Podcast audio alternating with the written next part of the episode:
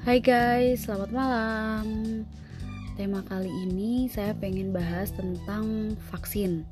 Karena tadi pagi saya itu barusan vaksin untuk yang pertama kali. Nah, teman-teman kan pasti uh, dengar nih ada pro kontra vaksin, ada yang setuju, ada yang nggak setuju gitu tapi sebenarnya vaksin itu sudah diatur guys dalam aturan pemerintah yaitu peraturan menteri kesehatan nomor 10 tahun 2021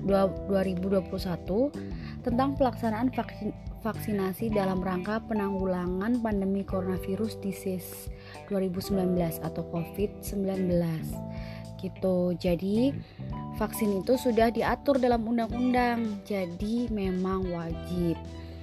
Oke, dan saya tadi karena dari perusahaan itu namanya vaksin gotong royong. Nah, kenapa sih namanya vaksin gotong royong? Oke, vaksinasi gotong royong adalah pelaksanaan vaksinasi kepada karyawan atau karyawati, keluarga, dan individu lain yang terkait dalam keluarga yang pendanaannya ditanggung atau dibebankan pada badan hukum atau badan usaha.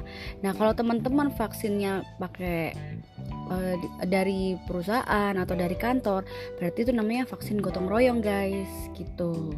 Beda sama vaksinasi program. Nah, vaksinasi program adalah pelaksanaan vaksinasi kepada masyarakat yang pendanaannya ditanggung atau dibebankan pada pemerintah.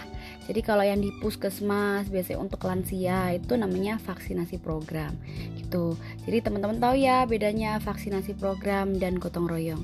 Oke guys, sekian dulu episode kali ini tentang vaksin. Kita akan ulas topik selanjutnya. Bye.